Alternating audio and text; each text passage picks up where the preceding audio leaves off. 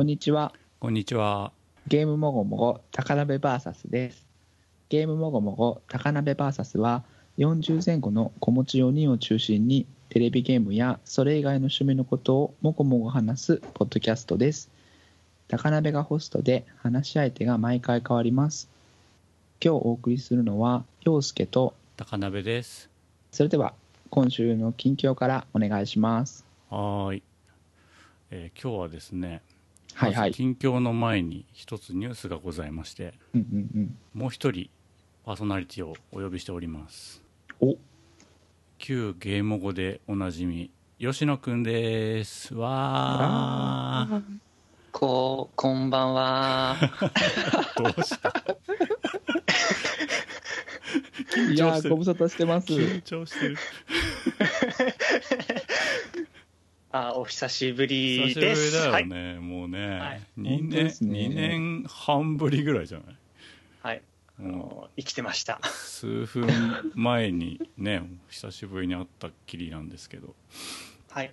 うん元気にしてました？はい。元気です。元気です。まあ今日はあの昔のゲーム語みたいに吉野君にも一つエピソードをお願いしようかなと思っております。はい。楽しみにしててください。頑張ります。はーい。はい。まあ今週の近況なんですけども、はいはい。えー今日は9月21日なんですが、はい。先週の9月16日に任天堂クラシックミニスーパーファミコンの予約合戦があったよという話をしたいと思います。はいはいはいはい。いや、なんか例によってすごかったんですよすね。ごかったね、なんかうんね、朝の9時から予約開始だよっていうのが、なんかちょっとまことしやかに流れてきて、うん。まあ、たまたま9時前に起きれたから、こうパソコンの前に座って、あーしっつって、で、まとめサイト的なところとか行くとさ、このショップではきっとこんなページで予約を開始するよみたいなリストとかが並べてあってさ、はいそれをこう順繰りにタブで開いてって、あの再読み込み再読み込み再再読み込みってじ端から順にやってくっていうのを、まあ、戦いと呼んでるんですけど。9時からだから8時59分ぐらいからそれをパチパチ始めたらもう全然ダメで。でなんかね予約がね9時から始まらなかったんだよねほとんど。はいはい。で特にやっぱアマゾンをみんな期待するじゃないですか。はいはいはい。ただねアマゾンが全然商品ページが出てこないはいはいはいはい。でねそのうちなんかいろんな他のサイトなんかイトーヨーカドーとか蔦屋とか野島とかヨドバシとかがもうページはできたんだけどその瞬間に売り切れになってはいはい「はい負けましたはい負けましたはい負けました」つってこうタブを閉じてってく感じだったんだよねはいはいはい。でその次になんか1時間ぐらい経って楽天ブックスの予約が始まったんだよねでそしたら運よくあのカートに入れることができて決済のページまで行けたの、そしたらなんか俺の登録してた楽天のカードが古くてそこでこけちゃってあ前の住所とか入っててわたわたしてる間にもうそれも売り切れちゃってうわやられたってなったんだよね。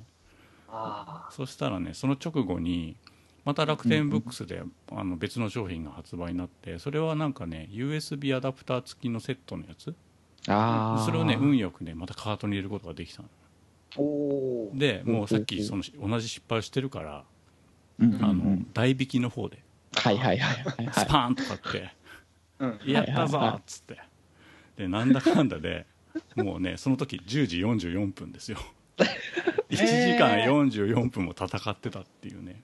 長期戦ですね。長期戦だった。で「ふー」とかっつって。でその後なんかね午前中出かける用事があったの。まさかそんなかかると思ってなくてさ。でさ11時過ぎに「ちょっと遅れちったわ」とか言って出かけてったら、まあ、どこの店ももう、あの予約終了しましたみたいな張り紙が貼ってあって。でなんかツイッターとか見てたら11時過ぎにねなんかアマゾンも予約始まったっぽいんだよね。はいはいはい。そした。らそれも瞬殺でなんかあっという間にあのマーケットプレイスのさなんか怪しいうんうんうん5000円高いやつとか1万円高いやつみたいなのしかなくなって。でなんかねよく分かんなかったのがその俺アマゾンずっと見張ってたんだけどあのね誰かがねまことしやかにねサポートに聞いたっていうなんかスクリーンショットを貼ってたんだよね。でそれが今日の予約販売はありませんみたいなあのチはあ。ャットで応答したみたいなやつをはいはい。貼はってて、うん。あ、はあはあ。そんなこともあんのかね？いやでもないだろうなと思ったらなんかちゃんと予約が始まったの。で予約あ、が始まったのにへ始まったのになんかすごい変な感じで、あのね検索に出てこないんですよ、え。ー、上の窓に入れるじゃん普通。あのうん。はいはいミニス。ーパーファミコンとかってみんな入れてんだけどそれと出てこないの、商品番号みたいの入れても出てこない。突然ページだけポンって出てあっという間に売り切れてなんかえー、転売屋だけの商品になっちゃった。えー。すごいなんか気持ち悪いなと思って。で俺はまあ2時間かかったけど買えたぜって思ったらなんか俺がフォローしてるあの Facebook とか Twitter とかのゲーム好きな人とかゲーム業界人はもう誰一人買えてなくて、ええー、えー、まあ2時間へばりついてる俺がよっぽど暇だったんだと思うけど まあでもさ前もさそのファミコンの時に同じようなことあったじゃん。俺実際買ってないんだけど、はい。はいはい。でさマイニンテンドーストアとか用意してるんだからさもういい加減受注販売やってほしいよね。そのうん。発売日に届く届かないの一線はあると思うけど、うその番号順に受け付けてキャンセル不可で順番に作って送るよっていう約束だけを確約するページ絶対いるなと思って。うん定価でね、そうですね。うん。欲しいんですからねそうスイッチとかも全然まだ買えてない人たくさんいてさ毎週土日になるとさなんか今日は予約あるらしいぞないらしいぞみたいなのがさすごい列作っててさ、うんうんうん。いや21世紀にやることじゃねえなって思うんだよね。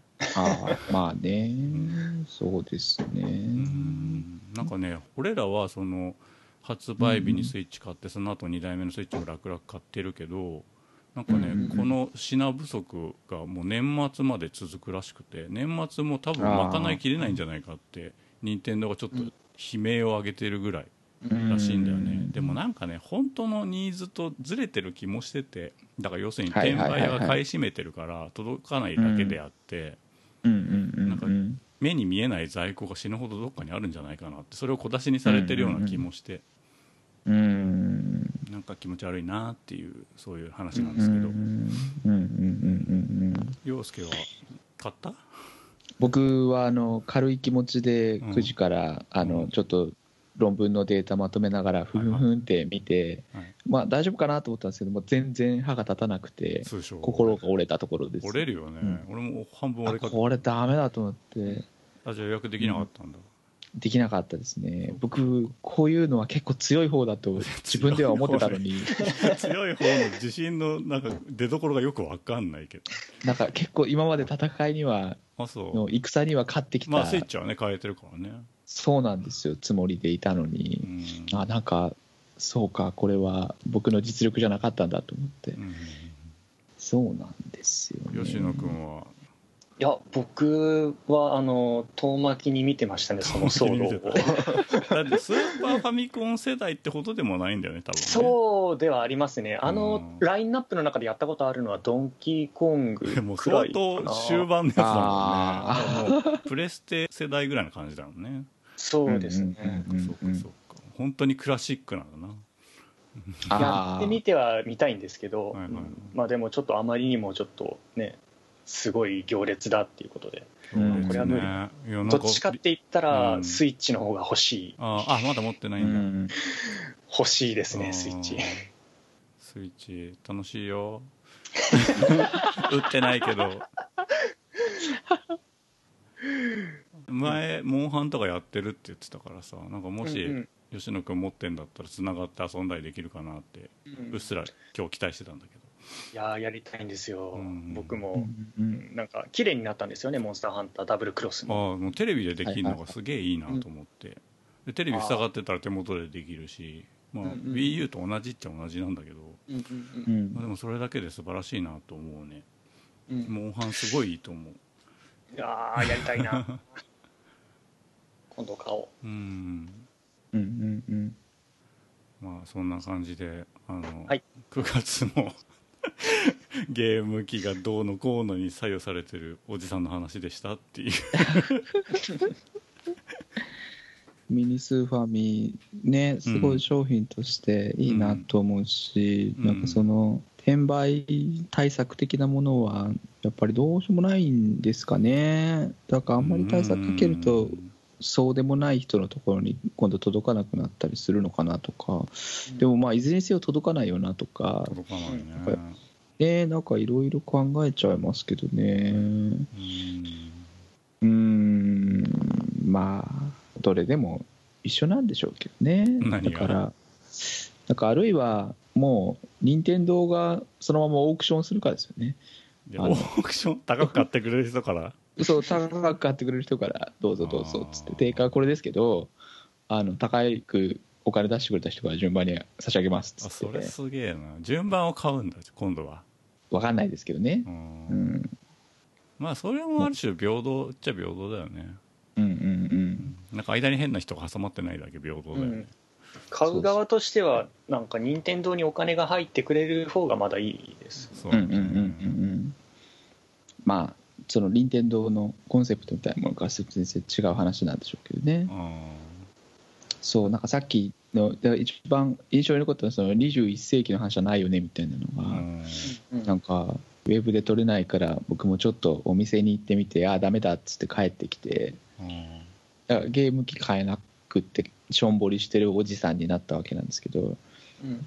いや俺の中で行列は iPhone3G が出た時が最後なんだよ。あそこを境目に うんうん。俺の21世紀始まってるから。ああ あそこ以降行列に並んで商品買ったこと多分ないと思うんだよな。ああちょいちょい並んでますね僕。本当に？そうです。あのゲーム機の予約とかは実店舗で並ぶのが一番早かったりするんで。そうだよね。なんかさ山本さんも陽介もルーも多分みんな並んでたよね 確かね。まああと土地にもよるんだと思うんですけどねうん。埼玉で地方のゲオとか行くとならあのああ穴場的な？んな少ないんですよ。合戦にはなってなくて。そうそうそうそうもう並びたくないんだよね。ああうんううん。ん。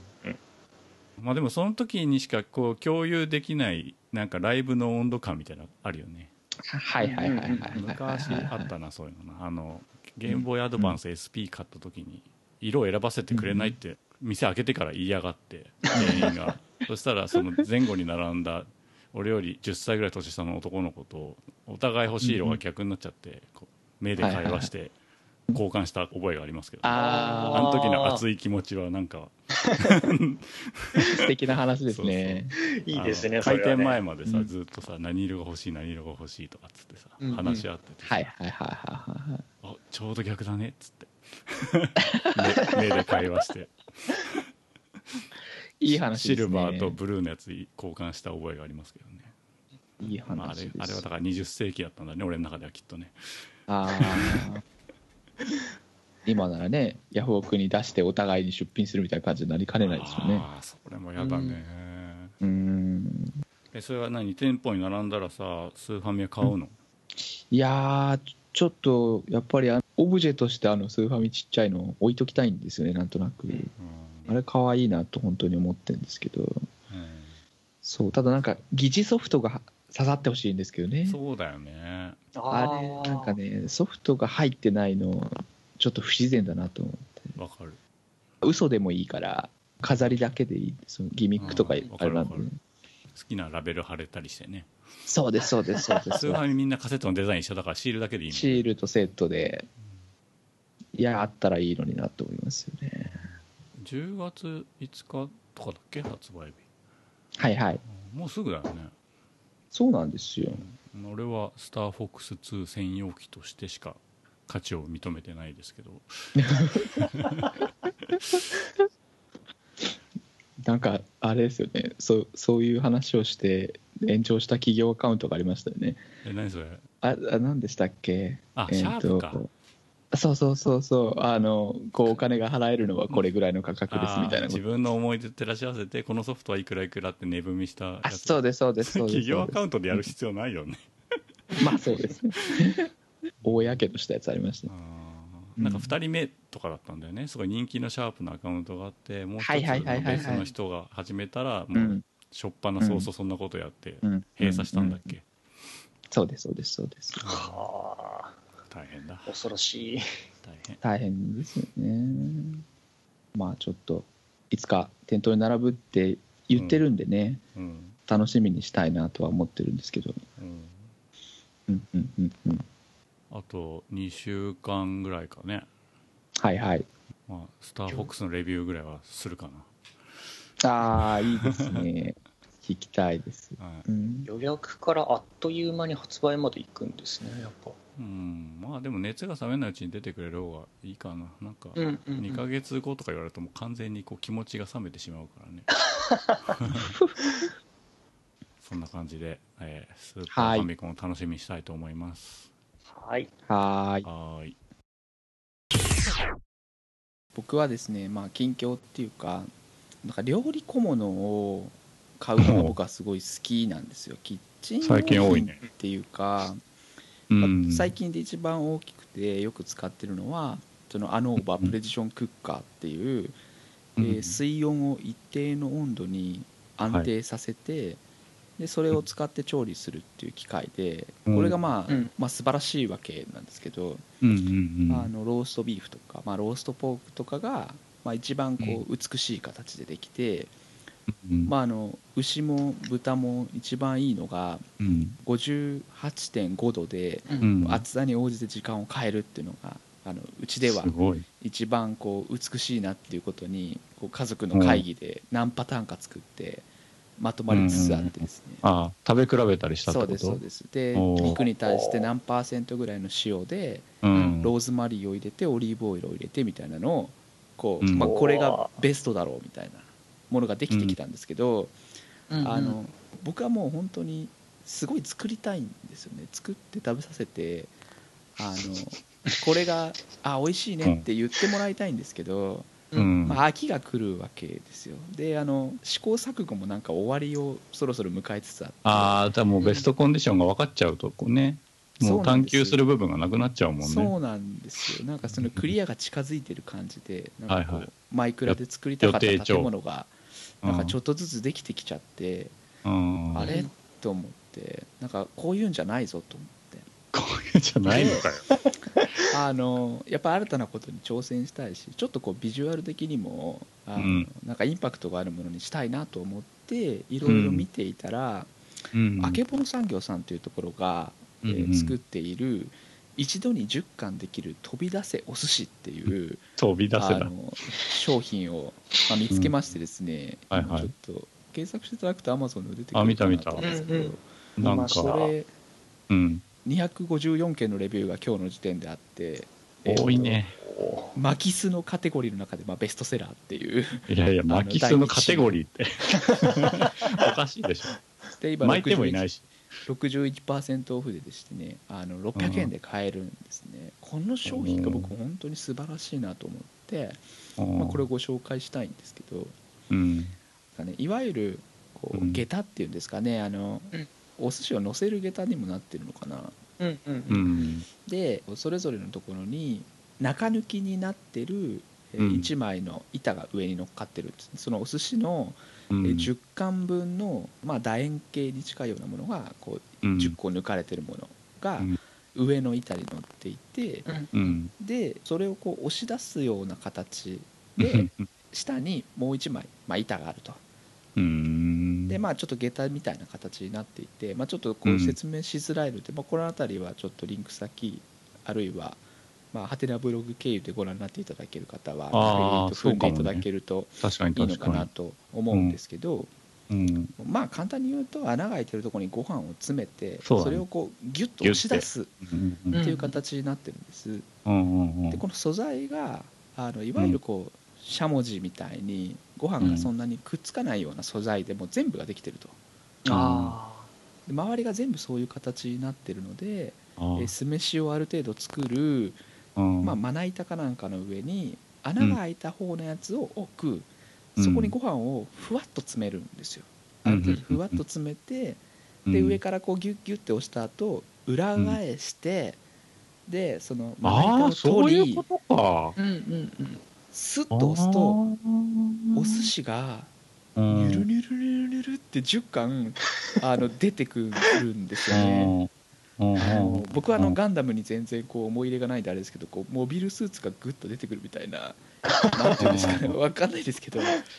まあちょっと言わんとしてることはわかる。なんかステージにライブの時にこうねうん。アイドルが下から出てくるみたいなことでしょ。そうですそうですそうですそうです、うんうんなんかこうマイケルがゆっくり出てくるみたいな感じで。そうだよね。うん。こうスーッと押すと10貫のお寿司がですねスーッと出てくるんですうよね、んでこの同じ大きさのある程度同じ食感のお寿司を作るっていうのは、なんか僕の技術だとなかなかやっぱ難しいんですよね。あでこれは10個出てくるじゃないですか。でそれを取ってお皿にどんどんどんどん並べていってそれをうん。何回も何回もこのギュッてやるとぬるって出てくるのが楽しめるわけです これあの5回やると50貫できて、まあ、うちまあ。まあ3人家族なので5回やんないでややる？まあ5回やってでやんだえっとすげえな。で作ったローストビーフを切って置いて、うん。だ上に柚子胡椒を乗っけてみたりですね。でなんかこう間にサーモンへ買ってきてやつを切って乗せてみたりとかするあと、うん一気にお寿司パーティーになるんですね。まあまあそうだよね。すごいなこれと思って。これが今636円で買えるとここれはもう本当に一家に1台あるいはなんかお友達来た時とかにこうワイワイ言いながらやったりとか。子供の友達とかもいいよね。そうすごいこうまあパーティー感があって、まあ、これ僕黙々と作って「できたよ」っつって出すっていうのはうわすごいって言われて僕はもうすごい満足するっていう。でもさ最初のさなんかそのアノーバの話からするとさはいはいこれは研究の余地あんまなくない？そうなんですけど、うん。ただこのあの場の、ううんんとバリエーションの一つとして、まあ、これが出てきて、でうん。お寿司って何乗せてもいいじゃないですか最近はあの回転寿司とかでもうんかなりいろんなバリエーションが出ていて、うん。これはお寿司的なものに感じにして乗せたらどうなるかなっていうのと、あとはあの僕前からやりたかったんだけどなかなかできていなかったのがちょっと長めのローストビーフを作ってそれをこう、海苔代わりに巻くんですよ。軍艦のような形で,、うん。うん。うん。でその上にウニを乗せるっていうこう悪魔的なあの、うん。食べ物があるんですけどあそれもできるなと思って。あ軍艦もできんのこれ。軍艦もできるんです。周りに海苔を巻けば先に海苔を入れとけばいいのか。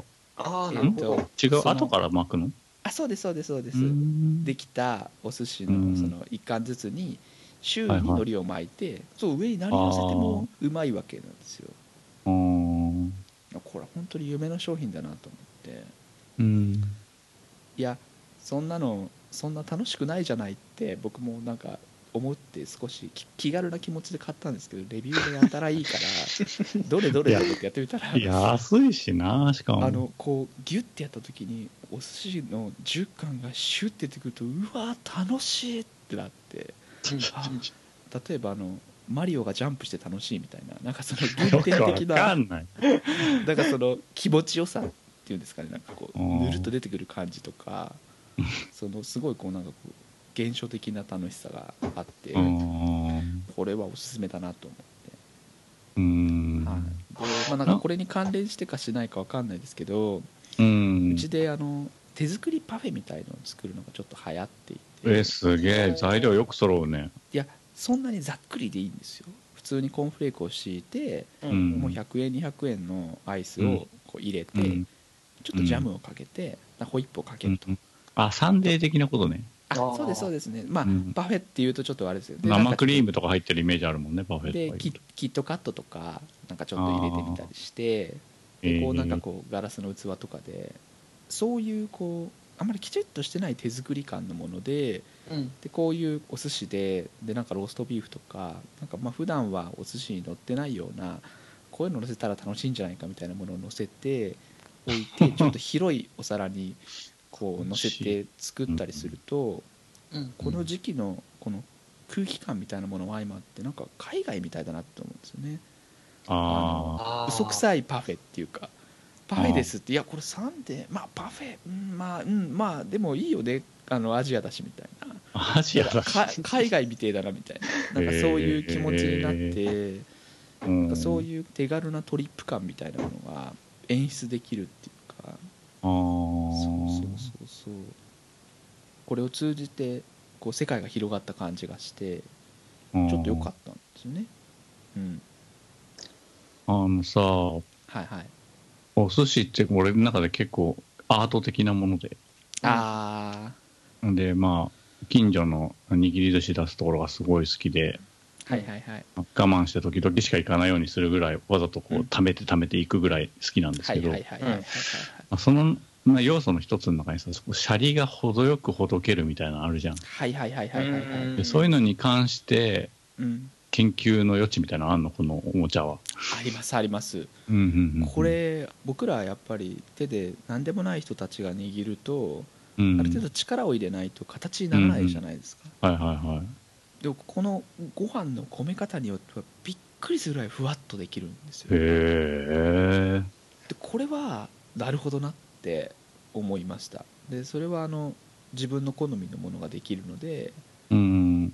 その時の盛り加減でちょっと違ったり最初に押さえつける力をどれぐらいにするのかとかで、うんうん毎回そのじ中華の子たちがうん。こう、ちょっとでも弱すぎるとほろっと崩れたりするわけそうなんだよね。でこの加減であ本当にでももっとクオリティが低いものができるかなと思ったんですけど、うん、思った以上によくできていて、うん。まあ、おそらくですけどなんかこういう構造で100円寿司さんとかは多分おうん同じような多分システムだと思うんですよねご飯あーなんかマンシンがあるよね。あの、なんかディスペンサーみたいなシャリマシンみたいな。えうん。多分なんか仕組みは多分そんなに変わらないんじゃないかなと思うんですよねご飯を入れておくとこういうものが出てくるっていうのの、なんかそれがコンベヤーになってるのかどうなのかわかんないですけど、ーううんん。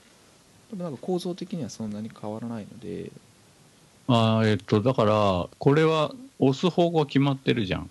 はいはいはいだけど、その、もうちょっと業務用のやつは、もうちょい立体的に抑えてんだよね。ああなるほどなるほど横からもってことですね、えうん、で、なんかそのさっき握り寿司を例えに出したのは、うんうんこれは押す方向が一方向だけど、まあ、ある程度均一に力がかかることは想像できるじゃん。うんうんうんうんでさ、握るのを見てるとさ、なんか4手か5手ぐらい使って、いろんな方向から力を入れるわけ。はいはいはいはい。はいなんかそれとどう違うのかちょっと食べ比べてみたいなみたいなのはある。はいはいはい。うん。うん。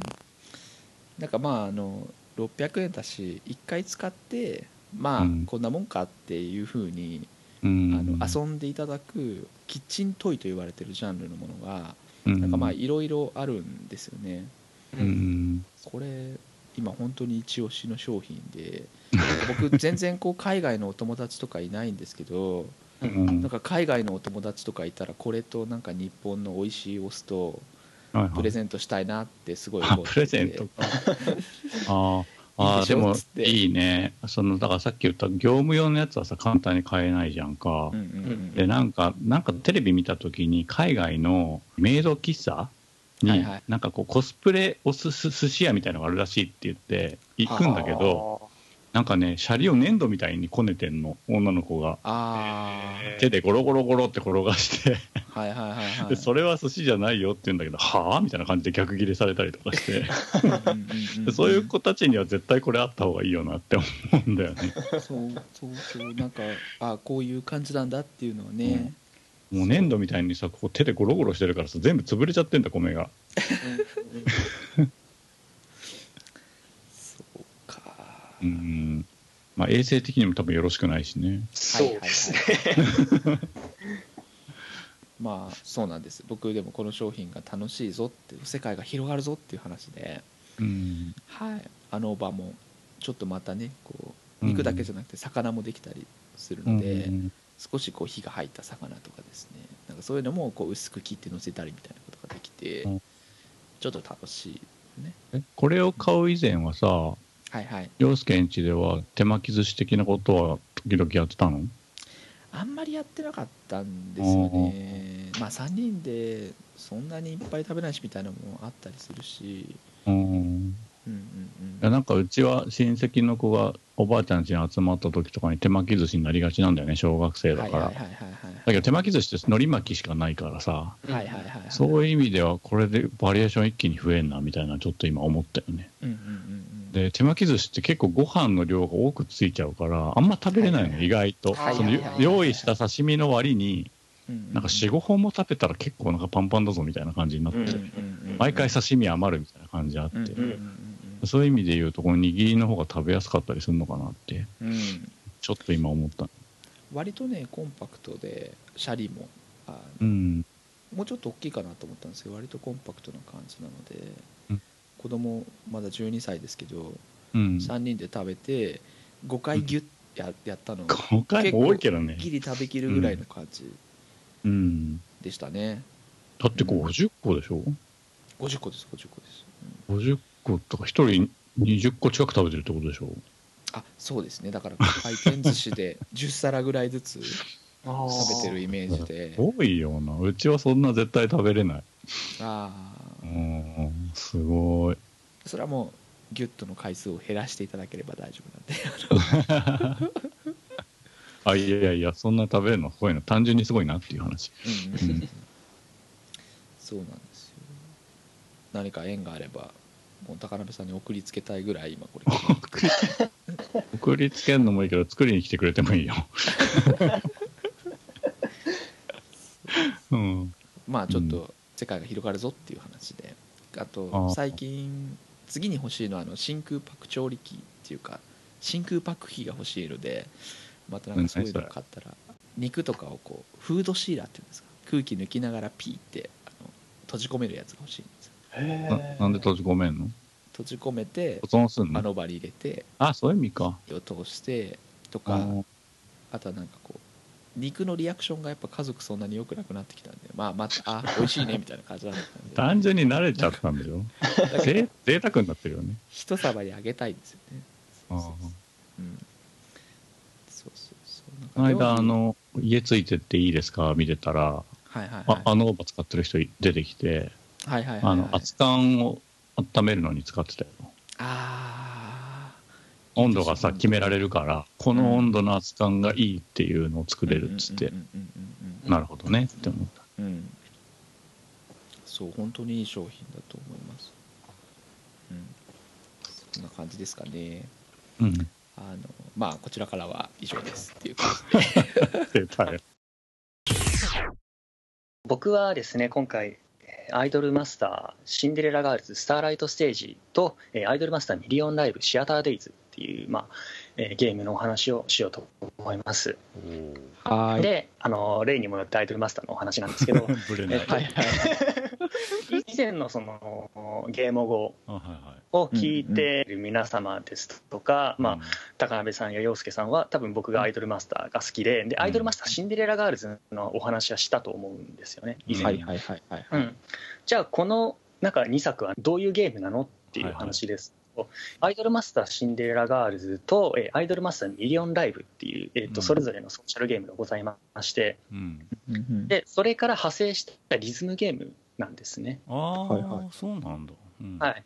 であのリズムゲームっていうのはいわゆるそのポップミュージックですとかうん。ダンスダンスレボリューションですか、うんあのあ上から降ってくるアイコン。あれなんかノーツっていうらしいですけどう、ん。はいはいそれに合わせてあのスマートフォンの画面。あスマホのゲームなんですけど、はい、うん。でスマートフォンの、えっと画面をタップっていったあのポンって押すとか、うん。クリックっていったあのシュッてなぞるとかホールドですか？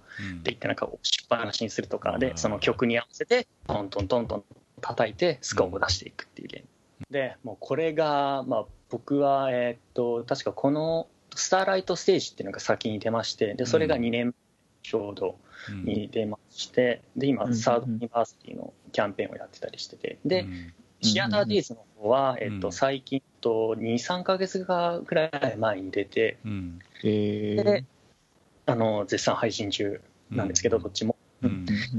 がまあ面白いと、何が面白いのかって話なんですけどうん。はいはい。いやあのアイドルマスター一番その無印のというか、最初の初代のアイドルマスターの面白さっていうのはやっぱりそのアイドルをプロデュースしてでアイドルが踊る画面を眺められることだったんですよね、はいはい。うんうんうんうん。ねそれができるようになったんですよこの2作は。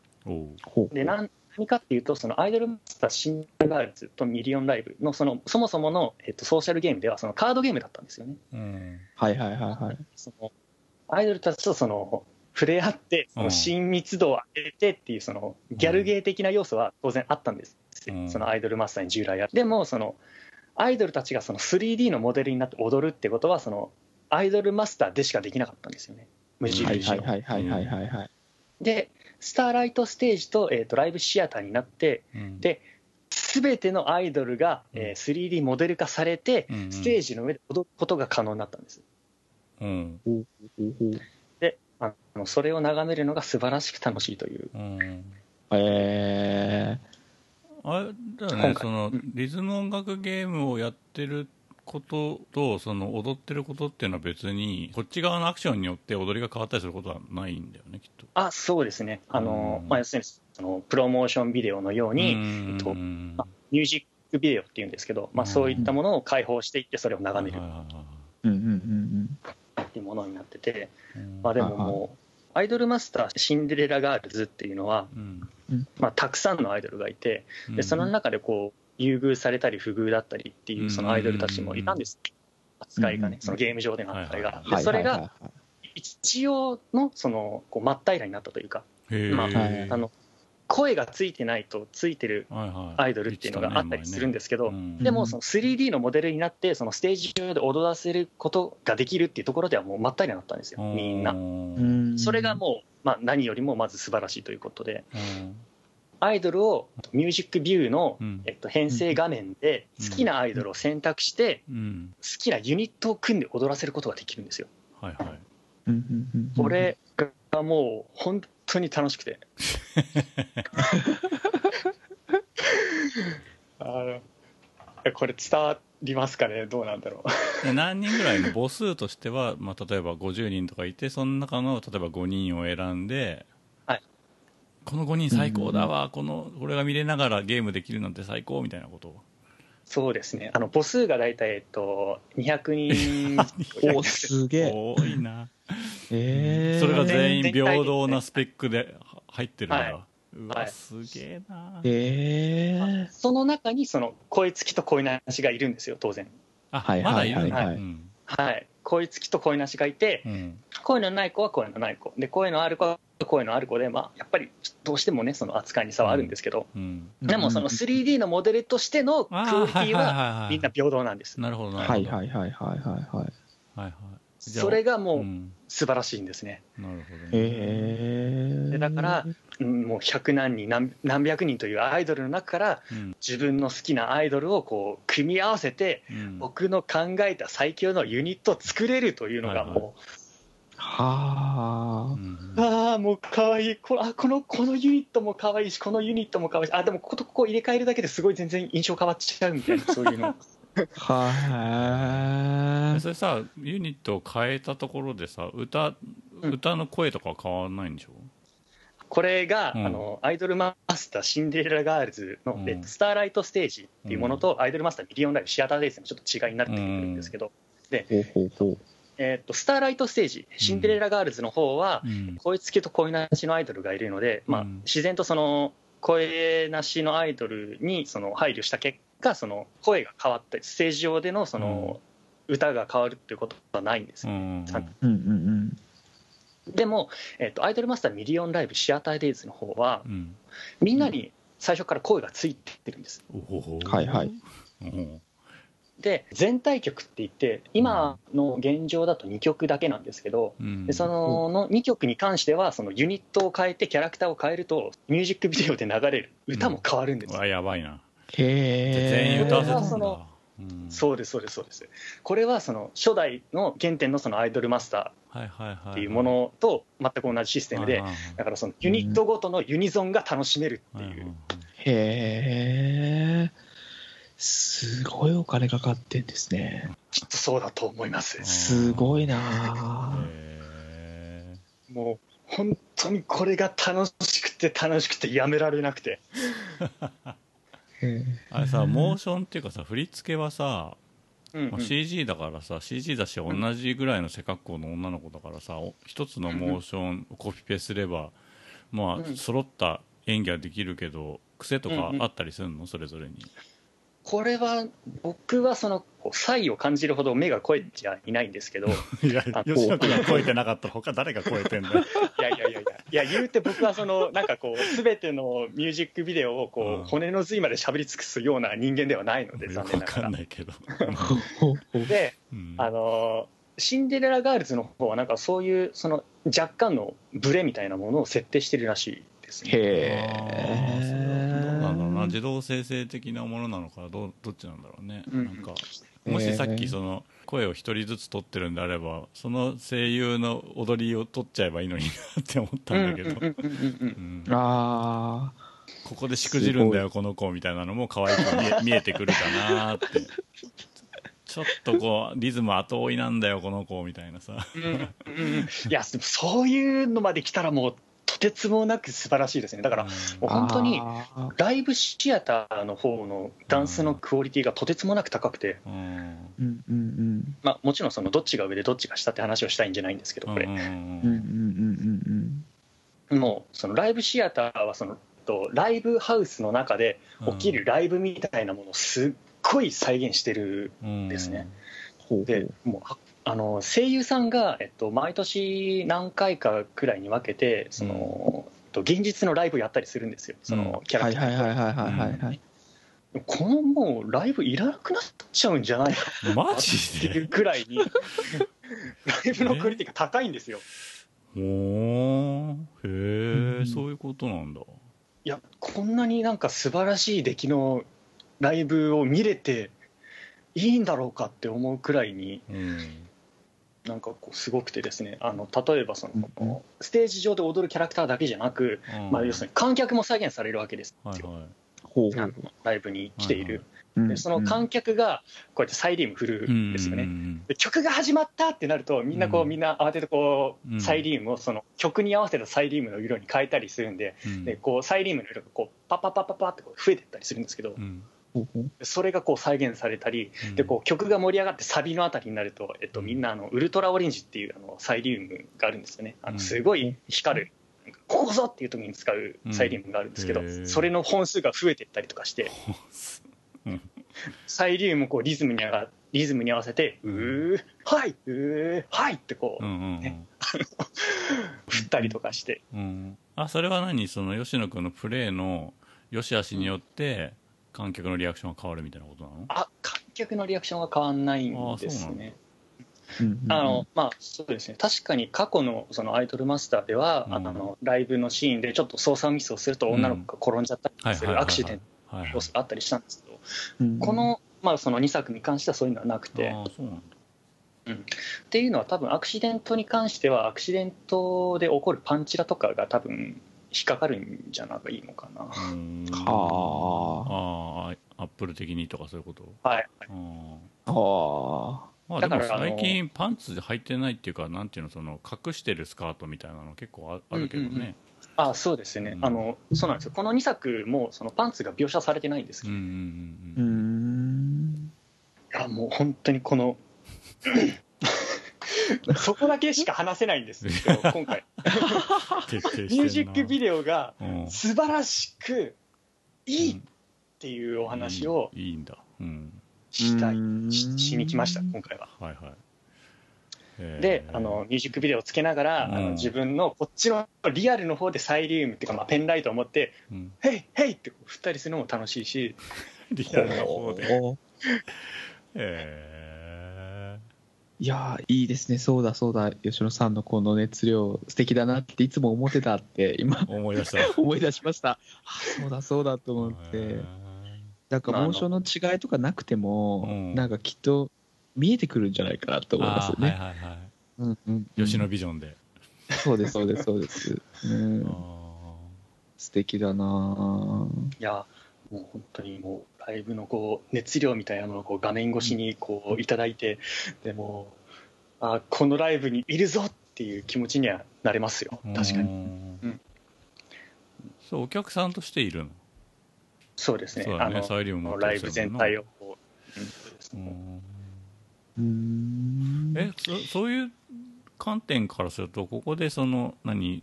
こう譜面をタップするみたいなことはどういう位置づけになってるあそれはそれでまた別なんです、うん。あの譜面をタップする場所と、うん。あのミュージックビデオを鑑賞するモードみたいなものがあって、うんうん。譜面をタップするときは、うん。もう必死でもう譜面をタップするんですけど、うん。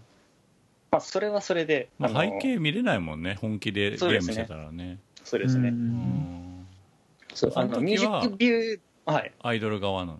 気分的にああその時は音ゲーをやるゲーマーですね。ゲーマーなのかい？その時はあの音ゲーをやるっていうふうにこう頭を切り替えないとできない程度にちょっと難易度が高いので。あいやゲームの中としてはどういうふうに表現されてるのかなってその要するに振り付けをうまくやろうみたいなことに置き換わってるのか、あうん。そうじゃないですね、うんそうじゃなくて、まあ、さっきも言いましたけど、まあ、ただのその音ゲーパートっていう 感じ。切り離され本てる。当にあの難しいんですよ。あのまあ音ゲーのパートが。めっちゃむずいよね。うんあの必死になってやんないとできないくらいに難しくてうん。あの感情が入る余裕がないんです正直。へえヒーヒー言っちゃって。なんかじゃあ背景の踊り方に連動してる譜面が来るとかではないんだ。あそれ来るんですよ。うんなんか手をこう動かしてるから その同じような感じに指を動かすみたいな、はいあの例えばあのアイドルたちがジャンプする瞬間に、あの上方向にフリックするあーありそが降りてきたりとかするんですけどいやもうそんなもういやいやいやいやいやいや待ってくださいよってなっちゃうのうで、タイミングよくフリップって難しそうだよね。うん。そうですね。だからうん音ゲーは音ゲーで楽しんで あのミュージックビデオをうん。流してうん。ああ素晴らしいっていうふうになる。それはお金かかんないの？えーっとガチャ課金制なので、うん。あの好きなキャラクターを出すためにそのガチャ。キャラクターが増えていくんだ。はい。で無料ガチャもあるんでしょきっと。もちろんそうですね、うん。あの大体無料ガチャであのキャラクターのそのうん。一番低レアリティのものが揃うようになってて、一番レアリティの高い SSR っていう最大レアのものを引き当てると、うん。えっとアイドル特定のその引き当てたアイドルにうん。衣装が追加されると、うん。で追加された衣装はあのミュージックビデオで着せて踊らせることができますよ。あなるほど。それは金かけたくなるかもね。あへえだから結構やり込んでる皆さんとかはその SSR のこのこの衣装とこの衣装とこの衣装とこの衣装を組み合わせると綺麗にまとまるユニットができるんだぜみたいなことをねあのツイッターに載せたりとかよくしてらっしゃいますね。でいくらいくらかけたよみたいな。ちょっおとあのー言うのは若干野暮なのでああそうなんだ。あまあ、僕が好きな、へーあ僕があんまりそういうの好きじゃないっていうだけで。なるほどなるほど。いやなんか、うんうんあの新しい iPhone が発表になって高いって噂なんだけど14万とかするんだけど、この間手に入れた S レアのカードは15万するからこっちの方がいいみたいな。画像が結構回ってきてるから。そういうノリがあるのかなと思ったんだけど。うんうんうんうん。あでも確かにそういうノリもありますあります。あはいはい。えー、なんかそのリアルのライブの話もあってそのリアルのライブと比べて、うん。まあ、こんなに貴重なミュージックビデオがこれで見れるんだったらいらないんじゃないかとかっていう話もあって僕当会議とかでもやってたあの塩カラーズっていうスプラトゥーンのキャラクターたちのライブうん。を見て、あの映像でも結構ゾワゾワしたりしてうん。あ素敵だなと思ったんですけど、ああいう技術でやったらいいですよね。うん。あの要するにこうリアルの人がいなくても、うん。あれなんて言うんでしょう？プロジェクトマッピングとはまたちょっと違う。プロジェクトはいはい立体立体に見える風のそうですそうですそうです。でやったらすげえお客さん入るんじゃないかなと思って今聞いてて。へえあそうでもないですかね。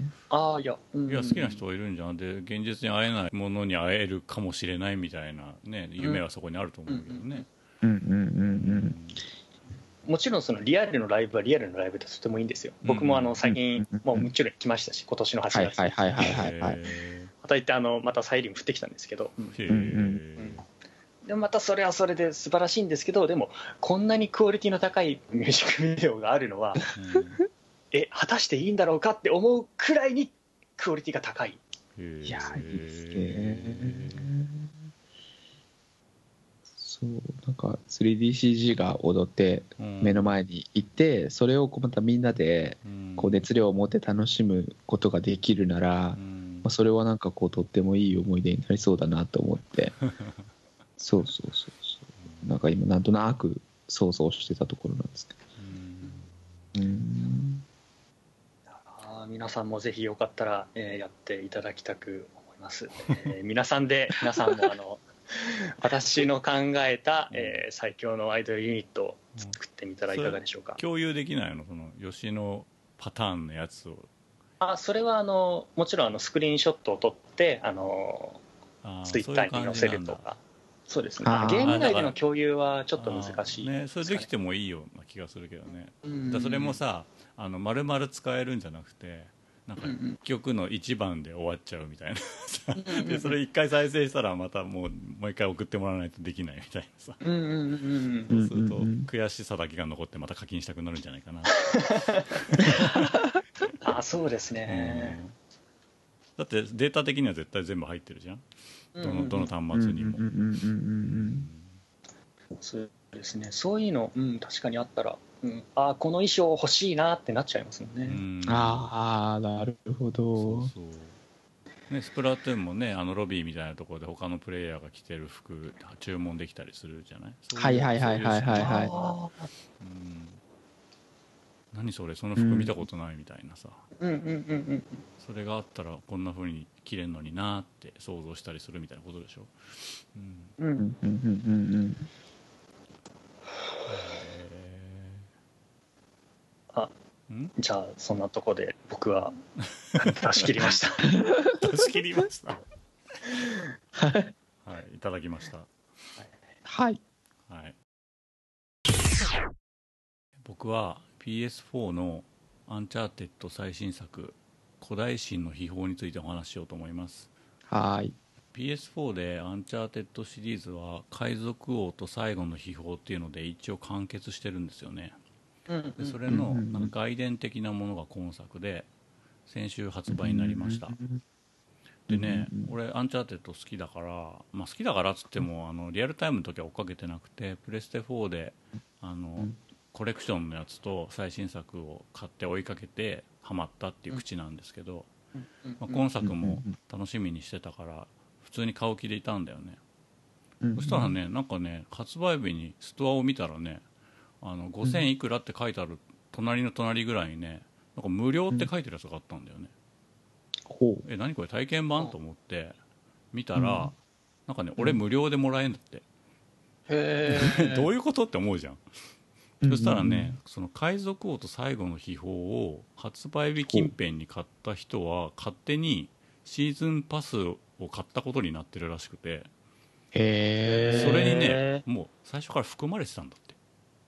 へえだから俺5300円だかいくらだかを全然定価で払う気でいたのね。ダウンロードでいつも買ってるから。うん。はいはい。いきなりタダですって言われてすごい面食らったよねすごいな。でまあパッケージ版も出てるんだけどそれとの違いはえっとねおまけに1000円分のゲームであるプレステ2のゲームのジャックダクスターの復刻版がついてくると。おでそれが、まあうん、ダウンロードの無料版にはついてこないから自分で1000円出して買ってねっていう、あで、まあ、内容的にもちょっと5300円ってお安めな感じじゃないですか。うん。あの対策にしては、だねうん。対策じゃないんだよね、これもともと海賊王と最後の秘宝には後にダウンロードコンテンツのストーリーモードが一辺追加されるよって言われてたのは覚えてたんだけどそれのことらしいんだよ、ね、だから、まあ、フルサイズのゲームではないよと。うんでなんかねどうやら全8章ぐらいらしいんだ今作は。でねえ普通に対策なので8は章、うんまあチャプター8っていうことなんだけど俺今ね、はい。はい5章の半分ぐらいまで来ててうんやっと物語がこう動き始めて興奮してるとこです。でうん多分ね今の想像で言うと1章につき1時間ぐらいの感じだから8時間から10時間ぐらいで終わるんじゃないかなっていうイメージ。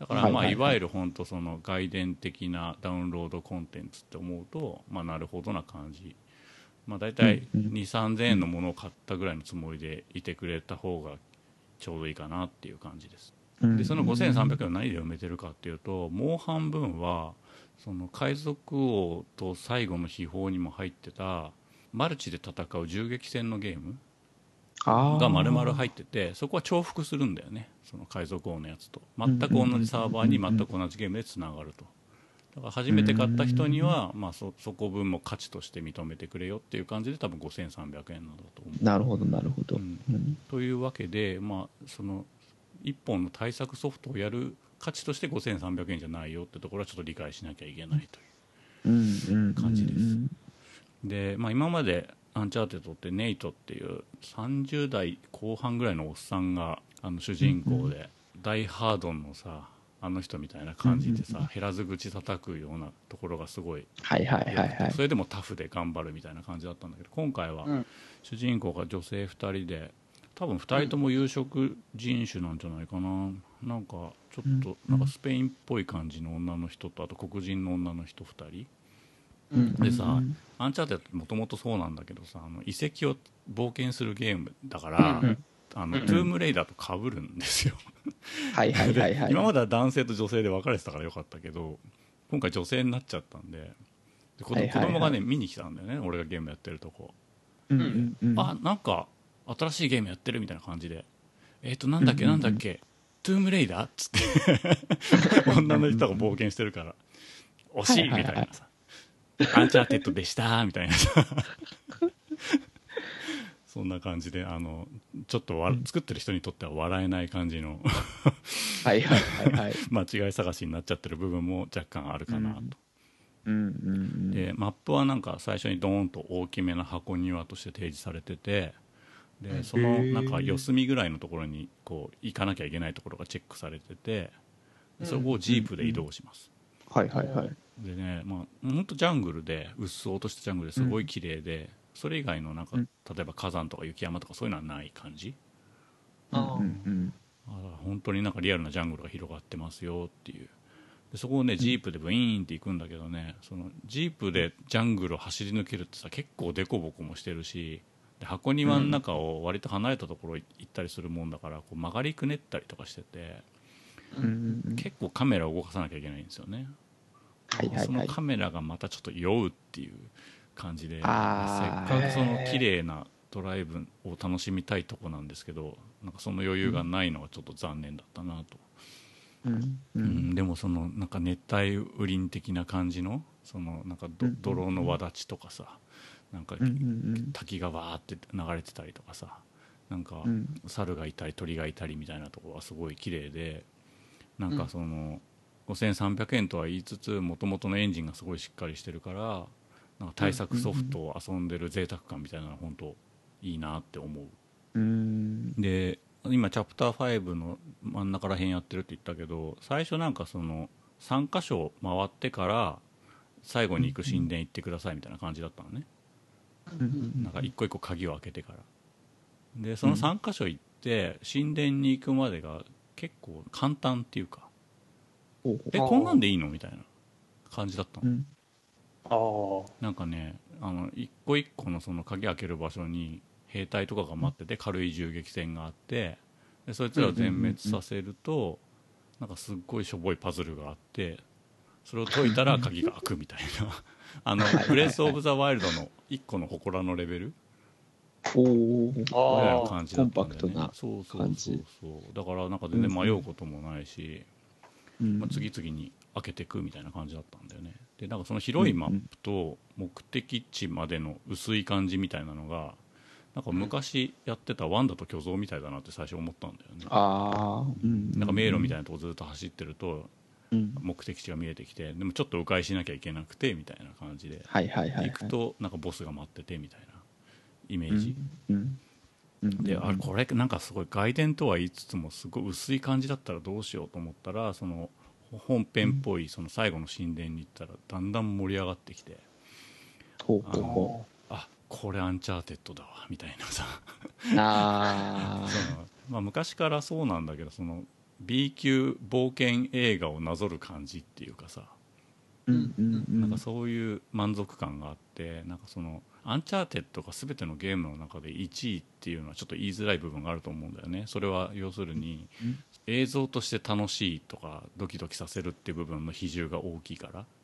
だけどそれをその PS4 っていう今最新のハードで最新のすごい綺麗な画面の中でドラマを体験できるソフトだよっていうとなんかこう、うん。世界有数のソフトになるのかなっていう感じがしてその感じがなんか久々にやっぱ蘇ってきたよね。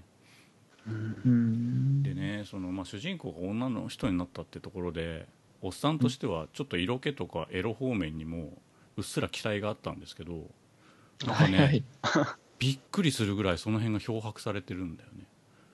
うん。なんか最近すごくさポリティカリーコレクトネスみたいなこと言うじゃないですか、はいはいはいはい。その辺の流れなのかどうかわかんないんだけどお前は女だって感じさせるシーンが一切ないみたいなああだからね、トゥームレイダーはねあったんだよね。なんか途中で兵隊とかに捕まって、後ろ手に縛られてこっそり逃げ出そうとするんだけど捕まえられてなんかちょっとこう、うんうん。セクハラまではいかないけどなうんんか、うん。あのいたぶられるみたいなシーンとかがあったんだよね。そういうのも、うんうんうんまあ、ある種のエッセンスだと俺は思ってんだけど、まあ、2017年的にはもう通用しないのかなと思ってちょっとなんかあああらヒヤヒヤしたなっていうか逆に何もないことに対してヒヤヒヤするっていうか。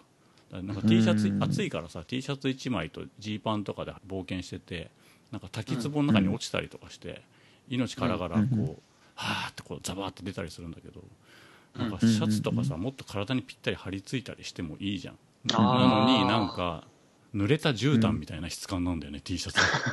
がもう一あ切体のラインとか出ないしって濡れる前と変わらないしあの、うん中に例えばブラジャーとかの浮き出る感じとかがあってもいいじゃん。そういうのが一切ない、うん逆になんか変な感じだなと思って、で普通に運転して冒険してるとなんか減らず口を言い合うんだけど。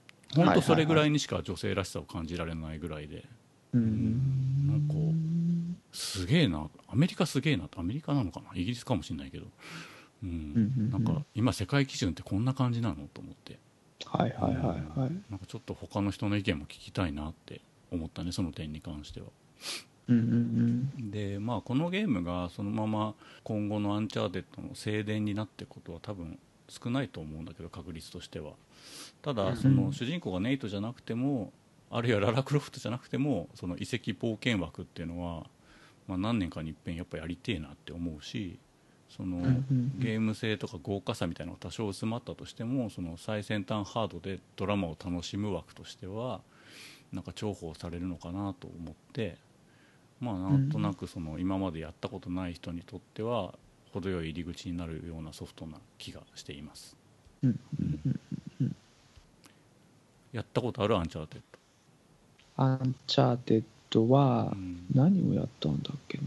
何か買ったんですけど僕途中でやめプレステ3てますねプレステ3のやつですね。黄金の。はいはい。黄金塔となんとかのやつだよね。はいはいはいはいそれ？1ですそれです。作目かな？うん。2作目かな？どっちだか忘れちゃった。なんか評判いいからやってみようと思ってやってなんでやめちゃった結構不親切だったんだよね初期のやつはね操作とか、はいはいはい、うん。なんかちょっとやりづらいなとか、うんなんかそういうのでストップしちゃったんだと思うんですけどだから最初の電車のシーンとかやっぱ素晴らしいなと思って。あそれ2作目かな電車から始まるの多分。うんうんうん。あこれ素俺2晴らしいじ作ゃないと目が一番好き。はいはいはい、なんかあとうさんくさいやつらがいっぱい出てくるなと思って。そういうのもいいよね。そうそうそうそう。うん。そうなんですよねなんかどんどんこうやって対策化していくとさっきのまあポリコレの話じゃないですけど、うん。パートナーの方に、まあ、黒人の方がいるとかそうまあそれはそれも感じたよ別にまあまあ自然なことなんでしょうけど、うん。アンチャーテッドの4でしたっけ？なんかその黒人女性を出して、うん。その声優が白人のことに苦情が出たとか、ああもうめんどくさいねもうね。なんかそういう話を僕なんかで見た気がするんですけど、なんかそういうことってちょいちょいかなり意識的にやってるみたいですもんね。まあね規模がでかくなるとやっぱある程度は意識しないといけないんだろうね。うん。アームズでもなんだかキャラクターの話でちょっと噛みついてる人がいたりとか。はいはいはい。なんだかなっていうことがちょいちょいありますけど何なんでしょうね。あのうまく言えないんですけど、まあ、そういうか権利を勝ち取るためにこう頑張ってらっしゃる方を非難するつもりは全然ないんですけど、文脈が変わってしまったり、うんそのさっきの女性としての魅力とか表現みたいなものが、うんちょっとこうスポイルされてるんじゃないかっていうような話とかはスポイルだったらいいんだけどこう排除されてるんだよね、ああ うん、別になんか乳首が見たいとかパンツが見たいとかそういう話ではないんだよね。はいはいはいはいはい。なるほど。ななんかそれがないものにされるっていうこと自体は、うん。なんかやっぱりちょっとお互いにとってあんまりいいことじゃないような気もするんですけどね。俺もそう思う、うん。うんうんましてや表現の世界からそれが拭われるなんてちょっと気持ち悪いんで現実だったら分かるよ。うん怒る人がいてうん。被害者がいてっていうのがあるだろうからね特になんかさっきの吉野さんのアイマスの話とかに引きつけると、うんそのめでるっていう文化みたいなもののうん。象徴だったりするわけじゃないですか。はいうんなんかすごいこう対照的なお話のようにも感じられて、そうか。そうかね。うんうんうん、なんかこうが女性らしく過ごしていてうん。それがもう魅力の一つなわけじゃないですか。うん。いやそうだと思う。なんかそう。なんかうまく言えないですけどね、うん。なんだろうなって思いますよね。うん。うん。なんか例えば俺らが子供の頃は駅でタバコ吸って、ホームの下にタバコポイって投げることが全然当たり前の景色だったけど、はいはいはいはい。今それやったらすごい悪人じゃないですか。うんみたいな感じで2017年的な俺としてはこのゲームがその女性らしさ的な意味で違和感あるけど2025年ぐらいになると、あそこが分岐点だったなぐらいの感じになってる可能性はゼロじゃないよね。うんうんうん。なんかそれこそでもだんだん首が締まってくるっていうか、うん。なんかたくさんのアイドルの中から何人かを選んでそうそうそう。曲を作るみたいなこともやばいよ。なんかそんななんかこう選ぶみたいなこと作業自体がどうなんだっていう、うん。同じ数だけ男のメンバー入れなきゃいけなくなるよいやー。ややこしいななんだかね。なんかなんかの他のポッドキャストで聞いたけどなんかニコンかなんかがこのカメラを使っていいい写真を撮ってくれたカメラマンたちですみたいな感じで10人だか何人かを紹介したんだけど、全員男だったってことにすごい怒ってる人たちがたくさんいるらしいですよ、へえ。いやそれは比率の問題ですよね。そねえ。その会社的には上から切り取っていた結果ういやわかんないけど、ね。まあ、単にその縁がある人たちを選んだのが男だっただけなのかもしれないけどでもそそこに配慮しなきゃいけないのかよって比率に配慮しなきゃいけないのかよっていうのはちょっと気持ち悪いなと思って、うん、うん。いやあの優秀なナースを選ぶと大体女性ですけどね。あのうん。そうそう。だそういうことだと僕は思いますけど、うん。なんかちょっと面白いですね。あと任天堂のあの株主総会とかでもさ役員の何割かを女性にした方がいいと思うみたいなさ。意見を言う人とかいるじゃんえ比率なのっていう。ああ会社そうです運営がね得意な人じゃないのっていうさ。うん。うん。うん。うん。そうなん。ですねチャンスはね平等にあった方が絶対いいと思うけどねうん。うん。うん。そ枠うん。枠から入ってこられるとなん。かちょっとそれは違うん。じゃないって思うよね、うん。うんちゃんとできる人がやってほしいですからね。みたいなことをちょっと楽しくゲームしながら考えてたよっていう。いやーなるほどな、ん。なんだか。まあゲームの中ではねそういうことがあるとつまんなくなっちゃうなって思っちゃうかな。うんうんうん。そうね、そういうポリコレとかうん。アファーマティブアクションでしたっけ？なんか弱者を優遇する処置みたいな。うん。ものの、まあ、反発も確かに起こってはいて、まあ、それが一つこうねそれアメリカの話だったりするのかもしれないんですけど、うん。なんかそういう意味ではあるいはこう同人とかうん。もっともっと活発になっていくんですかね。どうなんだろうね。うんそのうちルイージが黒人になったり女になったりするのかな？いやーあー。実は3人目の弟がいたんだよつって。いや妹がいたんだよみたいな。ああなんかそういうのの一周した回答があのラビッツとコラボして気持ち悪いウサギになったりとか 本当かよ。うんうん。なるほどなあまあ追加されるんだったらいいですけどね。まあ。うん。こうルイージがねあの 女の人になったりとか突然。ねじ曲がっちゃうのはちょっとねその作った人に対してちょっと失礼ですよ、うん。うん。まあなんかちょっと余談だけど、あのキノピオいるじゃん、はいはいはいはい。マリオスーパーマリオ初代から出てると思うけどキノピオってもともと次女じゃん、次女だから多分性としてはあのメスの可能性が高いと思うんですけどでも、はいはいはい。スーパーマリオカートダブルダッシュかなんかでキノピコっていうのが出てきて三つ編みになったんだよね。そしたらキノピオは当然なんかその男的な役割を担うことになってややこしいぞっていうそういう話なんですけど。ああ中性的なものが男性と女性に分けられたっていう。はいはいはいはい僕はなんかキノピオっていう種族だと思ってたんですよ。あそれもあるあねそのパターン。まあキノコだからね、うんうんうん。別にオスメスないしね、はいはいはい。なるほどね、う わ菌として増えると思うとちょっと気持ち悪いな。まあ、キノコ王ほ国の 胞子で増えるキノコ王国の話だからしょうがないそれ。はいやーちょっと適度な湿度と薄暗いところじゃないと育たないわけですよねまあでもカンガンとかそんな感じするじゃん。なんかこうジメッとしたところで育つ感じあるから。性がはっきりしてない方が本当はいいんだよね、うんそうか。あーうんピーチ姫のいるお城はなんかこうジメッとしたイメージになりますね。キノコ王国だからしょうがないそれは。低,、はい。低温多湿な感じで。あああの場が役に立ちますかね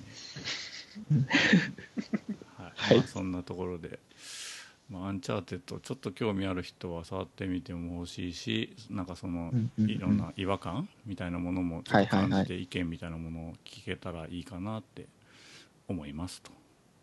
はいはい。はい、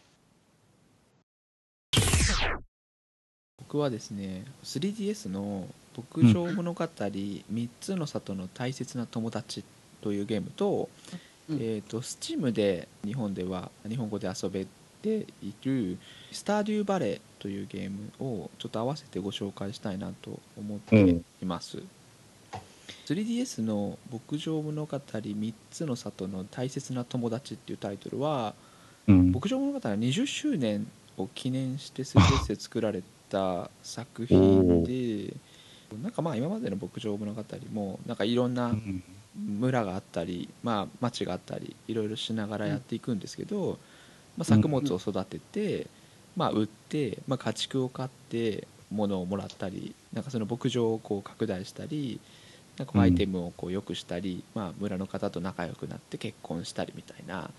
うん。なんかこう割と同じ作業を繰り返しながらちょっとずつできることが増えていくみたいなゲームで、うんこの 3DS の3つの里は非常にこう親切な作りになっていて、うんまあ、序盤でこそあもうやることないかなもう早く寝ちゃおうみたいな感じになるんですけど もう春の春2週間ぐらいそのゲーム内の時間で進むとあもうこれやることいっぱいで時間が足らんぞっていうことにすぐ気がつくんですよね。おでゲームの中でもアルバイトっていうものがあって、まあ、そのうん村の誰かがまあ巻き割りをしてくんねえかみたいなことを仲介人を通して頼むんですよね。ううん。んでなんかそれをやっていくと町と僕との関係が良くなるみたいなんでコミュニティとのランクが上がっていくみたいなお話うん。があったりしてタイトルの通り3つ里があってなんかこうん。うウエスタン的な世界とリゾート的な南の島と、あとはこうなんかちょっと日本的なところみたいな。なんか3つあるなんでその3つなんだ？でその村を基本的にこう行き来できるのはまあ主人公が、まあ、他にもいるのかもしれないんですけど、主人公が中心になっていてなんかこう、うん出荷したものでより価値が高いところに出してみたりとかなんかそういうことでこう、うん。儲けられたりとかもしたりするんですけど、うん。まあ、親切で親切で、まあ、非常にいいんですけどなんかこうイベントとか 3D のキャラクターが動いてなんていうんですかね。頭に音符が出ながらこう喜んでるモーションを 3D の映像がしたりするんですよね、あとはこう 3D のそのモデリングの他にも、えー、とうん。1万円の立ち絵が出たりしてなんかルーンファクトリー4とかもへなんかそうだったのかなと思って。まあシリーズ通してそうなのかもしれないんですけど。うん。なんかいいんですけどね。いいんですけど なんかこの親切すぎる感じがなんかちょっともうあもう分かったからって思ったりなんかするような感じでおそらくですけどこのキャラクターがですねもともと牧場に来たいっていう経緯がうん。なんかこう引っ越しがちなお父さんが次の転勤先に行くから引っ越さなきゃいけないんだっていうところからオープニングが始まって、うん。で主人公である、まあ、息子か娘か、まあ、もちろん選べるんですけど僕は男のキャラクターなんで息子がうん。いや僕はかねてから牧場がやりたかったんだっていうことをその場で言うわけですね。そうするといやなんか牧場なんか認めないっつってそのお父さんの弟がいる牧場に初めて、まあ、一人暮らしをしに来るみたいなお話なんですよね。うん。だからまあもちろんこう対象の年齢っていうところでもあのまあもっと低いっていうところもあってうん。あのなんかちょっとコミットできないところもあったりうん。なんかすごいいいゲームだし楽しい作りなんだけど、まあ、うん。どんどんやりたいんだけど、うん。なんかちょっと乗り切れないなってどっか思ってるところがあって、うん。ね、これは非常に悔しいことでもっとなんかこううん。打ち込んでいきたいんです。で、うん。えー、とゲームの作り自体は素晴らしくてうんあの毎日やれば必ずあのいいフィードバックがあるしうん。ある施設を作れば必ず便利になるしうんどんどんこう強くなっていく感じみたいのがすごい実感できてすごいいいんですよね。でこういうこう牧場物語めいたゲームをやりたいと。でも、まあ、なるべくここに合ってるものがいいなと思って、うん。で前に Steam で、まあ、買ってはいたんですけどあんまり遊んでなかった「うん。スターデューバレー」っていうゲームを思い出しまして、はい。うん。STARDEW めっちゃカタカナで言ってるけどね今。はい。まあ出てくるかなカタカナでも、うん、うん。で、えー、と Steam 版も日本語に対応してて Mac でも動くんですけどうん。海外の PS4 のロムが日本の PS4 に入れても、まあ、日本語が出てくるっていう話を僕見てへえあなんか僕これ今週までやりたいなと思って、うえんー買って、えーうん PS4 でちょこっと触ってみてうん。であこれは楽しいぞと思ったんですね。ほう。でまずもう本当にスーファミメータードット絵なんですよ。そうだね。なので、うキャラクターのその表情とかその立ち絵のイベントとかもうなんかこんう割としっくり入ってくるっていうか、まあそれはまあなんか僕のその今までのうん。ゲーム歴とかにもよるんだと思うんですけど、はいはい。あとこのデザインとか色合いとかはやっぱりこう慣れ親しんだというか、あなんかすごいこう嬉しくなるような作りだったりうん。その一方で非常にこうボリュームもあるし、あうん。牧場物語をかなりうん。参考にして作ってるので、ほぼほぼ牧場物語ですよね。なんだよ。いいのかそれで。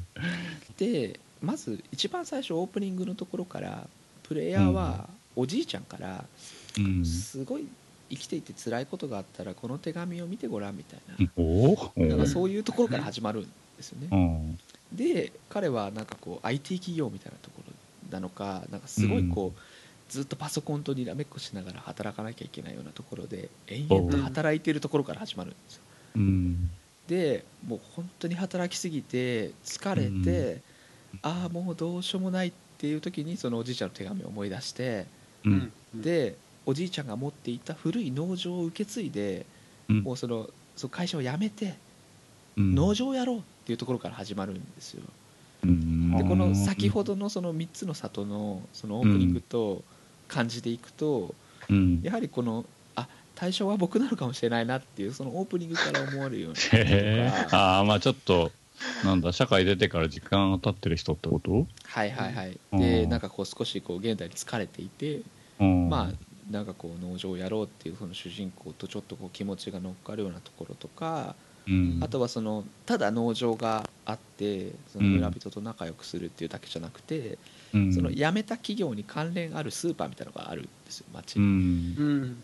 でそれはもう対抗する組織の象徴としてなんか都市の象徴みたいなものとしてあってなんかこうそういう意味ではその現代の闇とかあるいはこううん。心の闇みたいなものもちょっとずつちょっとこうキャラクターの中から垣間見れてうん。3つの里はなんか悪い人全然いないんですよね、うん。悪い人がいてほしいわけじゃないんですけどなんかこうみんないい人であなんかこうーそれもなんかちょっとわかるわかる。ゾワッとする感じわかる。そうなんですよ、うん。なんかこれはあれかなみたいな。なんか僕が飼われてるのかなむしろみたいな。この牧場の中にみたいな気持ちになって。で怖くなったりして。ちょっとわかるな。ううん。うん。でスタディオバレーはなんかもっと自然な感じで、うん。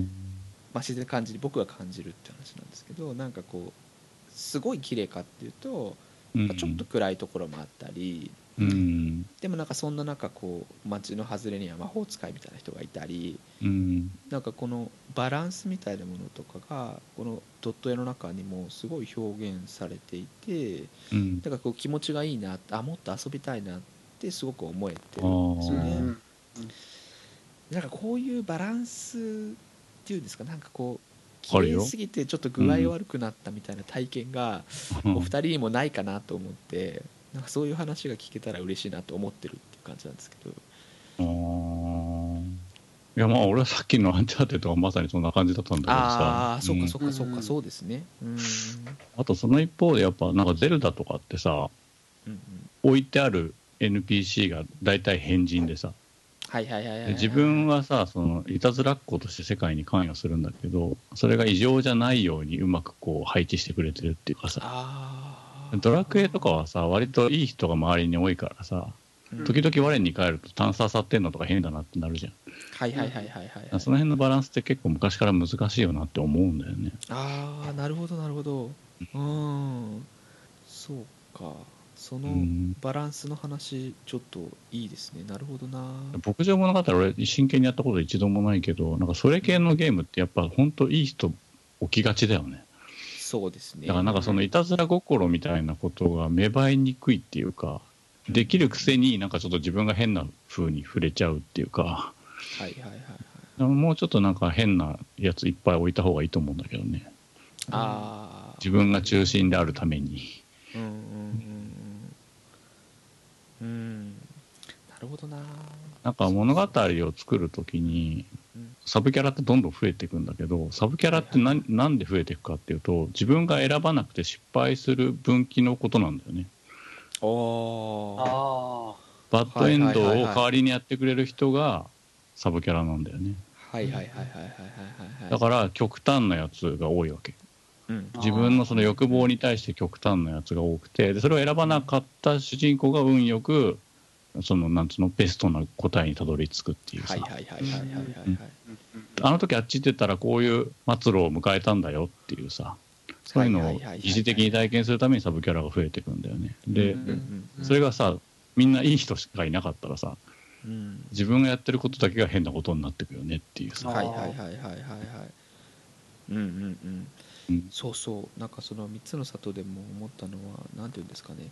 すぐそこなのに村の中をその3つの村を行き来できるのは主人公だけなのかなってなんか急に思ったりして、だからあそういうのを思うなんかそういう数値が入っちゃうと僕もうダメだなと思ってちょっと時間をこうつって今そっちは寝かしてみたりしてるんですけど。ドラクエもさ4まではさフィールドに歩いてる人間自分しかいないよねダンジョンでお父さんにはい会ったりとかはしたかもしれないけど、すごい限定的で、4でやっとなんか商人がたまたま歩いてたみたいな、ーうん。はいはいはいはいはいはい。そういうのもなんかふと我に返ると気持ち悪いよね。うんどうやってその村と村の流通は成り立ってんだろうとかさ。うんうんうんうんうんねうん。そうそう。あそうであともう一個だ。スタデューバレーがこれあの、うん。スイッチで出るんですよ。スー。イッチで遊びたいなと思うああでもこういうのを寝っ転がりながらできるなんて最高です ね。画面の大きさがある程度あった方がいいよね、やっぱ。うんうんうん。これはねやっぱスイッチいいなと思って PS4 でやってあうん。リモートプレイでやればいいのかなと思いながらも L2R2 をすごい多用するんですよ、えー、当たんないんだボタン。そうなんですよね。あのアイテムの選択に L2R2 を使うのでうん。これはちょっとスイッチでやりたいなっていう感じが今あるんですね、なんかその温度なのかよくわからないですけど、そのゼルダが変人を置く中で自分のバランスをこう良くするみたいな話はうん。すごいなんかしっくりきて面白かったですね。あうん。ーなるほどなと思って。うん。スイッチかスイッチ。どうしたどうした？あいやあのスイッチはいいなって吉野くんもきかもね。だってもともとさ携帯機が好きじゃん吉野くんは、はい。携帯機であの横になりながらやると、うん。あのうん。腕が疲れちゃうじゃないですか、はいはい。あの重いものを持ちつつ、重いものっていうか、まあ、画面ごと持たないといけないから、ね。うん。横向きながらやるにしても上向きながらやるにしても、うん腕の片っぽが疲れちゃうんですけど、スイッチだったらコントローラーだけ分けることできるんですよね。ってなるとコントローラーをちょっとお腹あたりに置いてちょっと横向きながら、横向いて寝できるし。転がりながらやったりとか、うんうん。あとなんかあのタブレット用のアームをベッドにつけて本当入院患者みたいにこう 気をつけして寝ながら 画面は目の前の5 0センチのところに浮かんでてうんうん、布団の中にもう両手も入れながら左右の分離したコントローラーでゼルダやってる人とかがいて。ああー。ー。いいですね。電池があんま持たないんだけどそのアームにもう AC アダプターも這わせながら 無限にできるみたいな。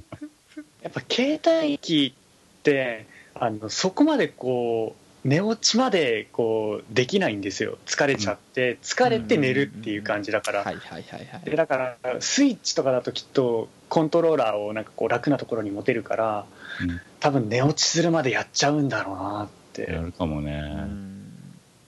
電池切れだけは注意しないと。昔のポケモンみたいにセーブしてなくて何時間も巻き戻るとかになるよあー。いや危険ですね。これは絶対に、うん、寝ちゃいますね、うん。そう。スタディオバレーの欠点はおそらくクリアまでが長いことなんですよ、なんかさ区切りみたいなのあんの？なんかそのやめ時っていうか。一応その2年間でそのゲームの中のちょっとしたセンターみたいのを立て直すんだっていうのあ。がまあ目標の一つになってるんです。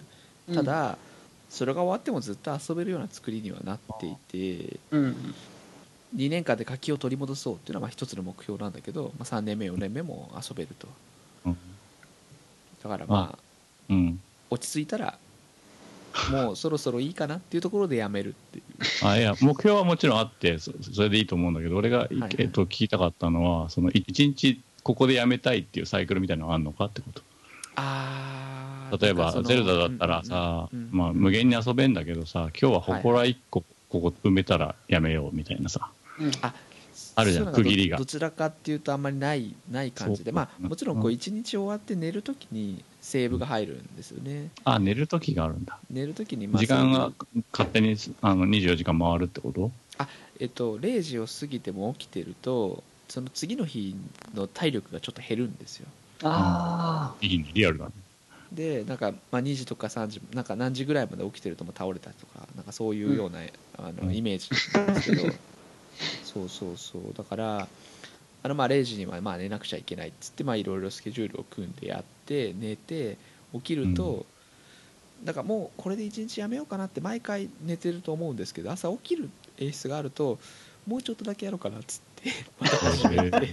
えであこのあと3日やるとこれが出荷できるなとかなんかそういうのを繰り返しちゃうんですよね、これはねあのずっとできるやつだなってもうなんかちょっとしか触ってないですけどあこれずっとできるやつだってすごい思って今、ーうん。なんかテラリアを初めて触った時みたいななんかそういう気持ちでこのスーファミグラフィックプラス自由度の高い感じで牧場物語とかもまあもちろんハードのスペックの都合もあるんでしょうけどそんなにこう自由にいじれる場所っていうのもうん。すごい多いわけではないんですけどうん。なんか結構ガシガシいろんなものを作れてうん。これすげえなって なんか思うところではあってうん。そうそうスイッチで出たらぜひ宝部さんにも触ってもらいたいおなってお思う感じではあります俺手間かかるゲームあんま好きくないからな。あ時間かかるゲームも。だ かうん。うんらなんかさシムシティとかさスーファミぐらいの頃だとなんかこう底が知れてるからすげえ楽しめるんだけどもなんかはい。こんなにすごくなりましたって毎回毎回言われるともうなんか触る気さえ起きないみたいなさ。はいはいはいあるでしょ？うん。はいはいはいはい。まあでもさっきのその紹介してくれたゲームぐらいだったらなんとなくそんなに広すぎもしないのかなって気もするから、うんうんうんまあ、シムシティとかに比べたら入りやすいのかもしれないけどね。はいはいはいうん。あとはまあそのスタディオバレーの方が親切すぎない感じっていうのがうん。僕にとってはなんかしっくりきたっていうのも、うん。まあそりゃそうだよなって思ったりもして結構ほっとかれるんですよね。だからこういうのやったらどう？みたいなのを教えてくれるぐらいであでも言われるんだ。もらって、うん。あのなんかクエストみたいなのがちょこっとエクスクラメーションマークで出ていて押すと、うん。まあ村人みんなに挨拶してみたら新入りだしみたいななんか一言だけ書いてある。ん。ですよ、そんぐらいがいいなと思って。うん。3つの里だともうなんか連れ回されちゃうんですよね。ここがお店だよみたいな。はいはああそういうのは大丈夫ですってあの自分で回るんだけど。大丈 なんか新入りにすごい親切にしてくれるわけですよちょっと怖くなったりして急に、うんうん。うん。あんまり親切にこのあと服脱がされて食われるのかなみたいな。そう。なんだっけ。そうそうそう。注文の料理店的な。そうですそう。です綺麗にシャワーを浴びるんだよみたいな。塩を揉み込んでっつってね。怖いなと思って。ああのさその牧場物語のことよく分かってないんだけど、はいはい、まあ、20年続いたんだよね。うんうんうん。でさ今話を聞いてる仕組みを聞くとうんうん。毎回その初めての人に向けて親切なのかなってそのゲームリテラシーがそんなにない人に対して親切なのかなって思う一方で、その20年間ずっと好きで好きで買ってる人っていうのはしんどくないのかなって。ああだからチュートリアルをスキップするのもあるんだと思うんですけど、ううんん。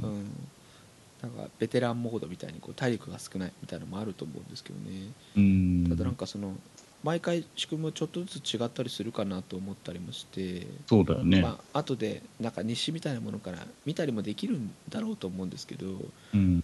僕もでもなんかそんなにずっと牧場物語やってたわけじゃないから、うん。まあ見るかってなんか見ながらやるとあこんな感じかみたいな。うんうんそうそうそうそう。でもまあその仕組みは本当面白いんですけどね、うん。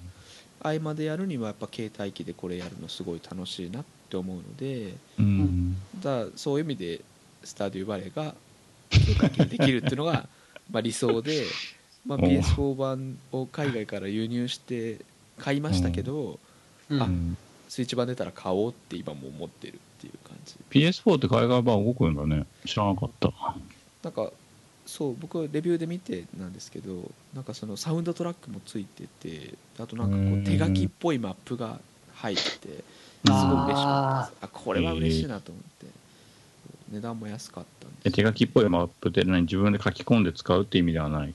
あ表,、えーと表現が手書きっぽいっていう。あそうですそうです、うん。スタデューバレーマップっていう何に使うのマップは？この街を普通にこうゲーム内でもマップをポッポッと開くと画面が出てくるんですよね、なんかそれの少しこう色鉛筆で描いたような演出になってるマップで、うん別にそれ見てニヤニヤするだけだとう思う、ん。なんだ。まあでも嬉しいけどね。マッこプとか。れ嬉しいなと思って、うんちょっと額に入れて飾りたいぐらい可愛い。マジか。へえうんうん確かに確かに。うん。僕もスカイリムのマップとか入っててすごい嬉しかったのを覚えてます。ね、へえマップ最近見ないもんな。うん。あのゼルダのあのシーカーストーンのケースをアメリカから取り寄せた時はおまけでなんかランチョンマット風のやつがついてきたけど、全然実用性はなくてなんかそのコスプレ用の 地図みたいな感じだったけどね。まあでも昔はやっぱこういうのが一つ一つ嬉しかったよなっていうのはちょっと、うんうんうんゼルダもスーファミの頃のやつはさちっちゃい説明書の中に見開きに地図載ってたもんね。うんうんはいはいはいはいはいはい。ここいつか行くんだなと思って見てたもんな、うんうんうんうんそうそうああいうマップいいですよね。うん。うんいいですね。うん。